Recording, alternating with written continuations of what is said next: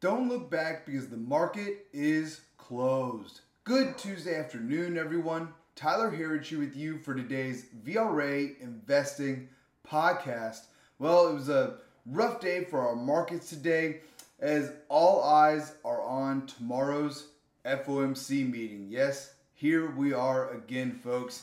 Uh, if you happened to listen to my podcast last Wednesday, I broke down really what we expect to see from the Fed, more so from a fundamental perspective than on the level of rate hikes, more of what the kind of signalings we're going to see from the Fed and this strategy that they've played for years and are playing right now of this forward looking game.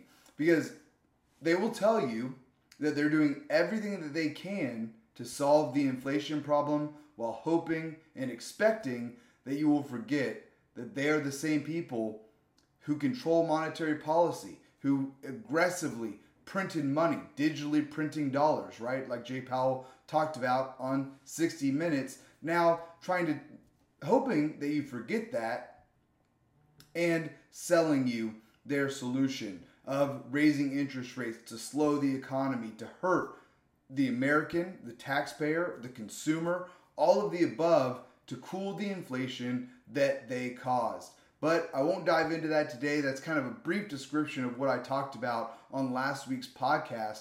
But uh, I'll, I'll actually I'll share a link in the description for this video on Rumble if you're interested in taking a look at that as well. Uh, because really, that is what the Fed is hoping for right now. That people will forget that they're the ones that caused this problem, that they control monetary policy, and again, so they can sell you the solution. And at the end of the day, they won't be held accountable. That's what they're expecting. That's what they're hoping for here. So don't let them forget that we realize they're the ones who caused this problem at the end of the day. They're the ones who have allowed our government with this aggressive and reckless spending strategies that they've been doing really since the onset of coronavirus insanity. But for today's podcast, instead, we'll focus on the market action here of Fed days, what we can expect tomorrow from the Fed, and of course, what we're looking at beyond there. Because there's a whole lot, everybody's so focused on tomorrow, I think that they're forgetting that we're now just eight days away from the end of Q3 and the beginning of a new quarter here. So I'll dive into a lot of that today. But tomorrow, the Fed is expected to raise rates by 75 basis points. That's the general consensus right now. Of course, there's always the chance that they uh, do something unexpected. Maybe they go lower than that. Maybe they go higher than that. Uh, we'll, we'll, find out here tomorrow. But uh, based off of the signaling so far, we think it'll probably be right in line with 75 basis points which will bring the Fed funds rate to the range of 3% to 3.25. Um, and, you know, based off the last couple of years, that sounds like a high number because we've had the last few years of such a low rate environment. Today, the 10 year yield was up 2.3%, hitting its highest level since 2011, early 2011. So, rates may seem high right now to you, but let's give that a little bit of perspective because, in all reality, rates by historical standards are incredibly low even at these levels here. So if you go back last 10, 15 years, yeah, we're at 11 year highs, but the historical average rate for the 10 year is a 4.26%, usually above that level. Right now, we're at a 3.57. Uh, so we've still got ways ways to go to get back to the historical average. We're not sure if we'll even get there. Uh, you know, our long term view here continues to be for negative rates here in the U.S. Right now, we're in a rate hike cycle, but the next cycle of lowering we fully expect will in, be the continuation of the Japanification of the United States, heading towards negative interest rates. That's been our view for some time, and it continues to be our view even throughout this hiking cycle that we're going through right now. But if you go back even further, the the average rates are much much higher than they are right now. If you go back to the 90s, the average rate for the 90s was roughly a 6% on the 10 year where we saw multiple t- examples of a 7% plus, even 8% plus in the really early 90s. But in the early innings of the dot com bubble, the 10 year averaged over a 6% at the time. We had some dips below it as well, but mostly stayed above it. So we're nowhere near high interest rates when you zoom out. Of course, we all know why the Fed wants low interest rates. It's because we live in a debt based economy the way that the Federal Reserve was set up since 1913. Again, I covered that in depth in our last podcast, but because of that style of a system, we can't have higher interest rates for a long time here. Otherwise, the system just simply doesn't work. Uh, that's why we continue to look for negative interest rates. And really, you know, so many people are calling for a collapse of this style of a system. But given that the negative interest rate system works on some level. Japan has proven that. A lot of Europe has proven that. Doesn't mean it's great, right? It's not ideal, obviously, but a system can stay afloat in that environment. So that's what we continue to expect here. But zooming back into today, overall, unless the Fed is really intent on absolutely crashing the economy here, which is not our view, as you as you've heard me say, then we see weakness like today's as a buying opportunity and we're going to continue to looking to, to look at it that way and here's why while all eyes are on tomorrow's federal reserve meeting again we are just eight days away from the beginning of the or sorry the end of the third quarter beginning of the fourth quarter here. So that means a lot of bullish factors for the market.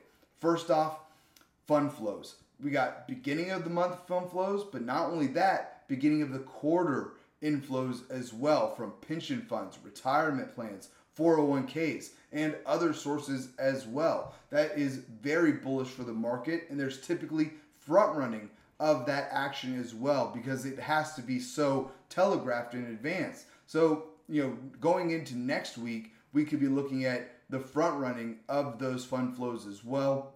And then after that, we'll have Q3 earnings. That's going to begin probably uh, roughly mid October. Not probably, it will begin around mid October. Uh, but companies have lowered their estimates, lowered their guidance so much over the last two earnings quarters. And that's the game, right? If they lower their guidance enough, as long as they come in line with that, or if they even get a beat, it looks good on the top line numbers. Now, they may not beat quarter over quarter numbers, they may not beat year over year numbers, but they're beating estimates. That adds a certain level of uh, positive sentiment towards those stocks. So that's the game there. Could be something similar to what we saw from Walmart in Q2, you know, coming out before earnings saying that they could be really bad, really coming in about in line with expectations. So we could be saying seeing the same thing now from FedEx as well. And then of course it also means that we'll get Q3 GDP coming up here as well. And, you know, after this Fed meeting, expect a lot of people to be talking about this because even if we get a 0.1% growth for Q3, that really ruins the narrative so many people have built up about wow, back to back quarters mean of negative GDP means that we're in a recession. Now, yes, that's a great indicator of recession, but it's exactly that. It's an indicator at the end of the day. Sorry, I'm not trying to change the definition of a recession here, but that's the facts of it. It is an indicator of a recession. Doesn't necessarily mean it is a recession. Um, but if we get any growth at all, it means that we're no longer in back to back quarters of negative GDP. Uh, so we could also see Q2 GDP revised higher with the way they've manipulated not only GDP data, CPI data, jobs data, why wouldn't they at least try to do so as well? And especially as we're now just roughly 40 days, just over 40 days away from the midterms. And you know our midterm thesis, we fully expect a melt up into the midterms. It's the Democrats' only chance of having really any chance of stopping any form of a red wave in November. We think that's really already a done deal of course, barring any cheating, any rigging of elections here, which, as we've seen, can certainly happen.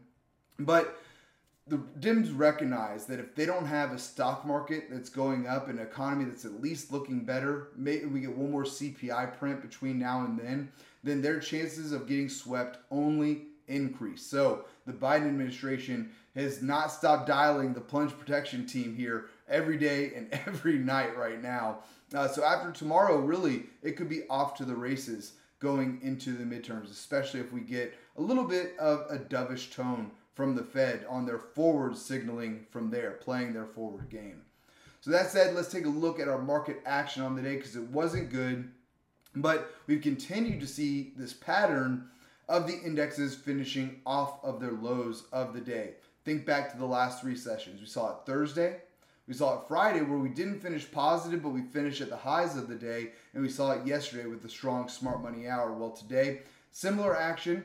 You know, we finished well off the lows of the day, and we got a good smart money hour. So, not what you want to see, but those factors help out a little bit there. So, the leader today was the NASDAQ, down just under 1%, 0.95% to 11,425. Next up was the Dow, down 1.01% to 30,706. Next up, the S&P 500 down 1.13% to 3,855.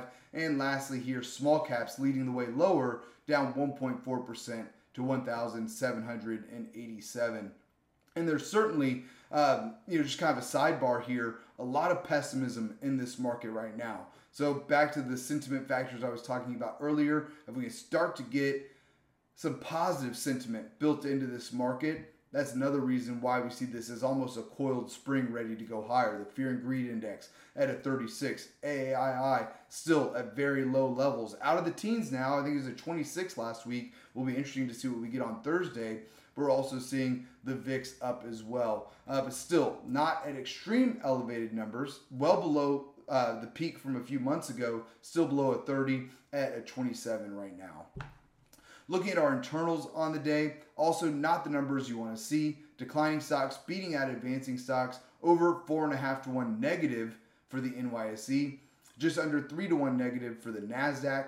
52 week highs to lows, also pretty high today, really high, climbing 960 stocks hitting 52 week lows to just 42 hitting 52 week highs. Lastly, here, volume. Big negative here for NYSE, just under 7 to 1 negative, declining volume to advancing volume, uh, and 3 to 1 negative for the NASDAQ. Next up, looking at our sectors on the day today, all 11 S&P 500 sectors finished lower on the day today. Tech actually led the way, if you want to call it our leader, down just half a percent. So good to see Tech leading and NASDAQ leading our major indexes. We didn't quite get the same action from the semis down roughly what 1.3% or so on the day, um, right in that range. But we were followed there by consumer staples, energy, and healthcare. Our laggards on the day were real estate, materials, and consumer discretionary. Finally, for the day here, our VRA commodity watch. No relief here either. Really, it was just bonds today. Bonds and the VIX were the only things higher uh, for broad indexes, that is, broad broad metrics.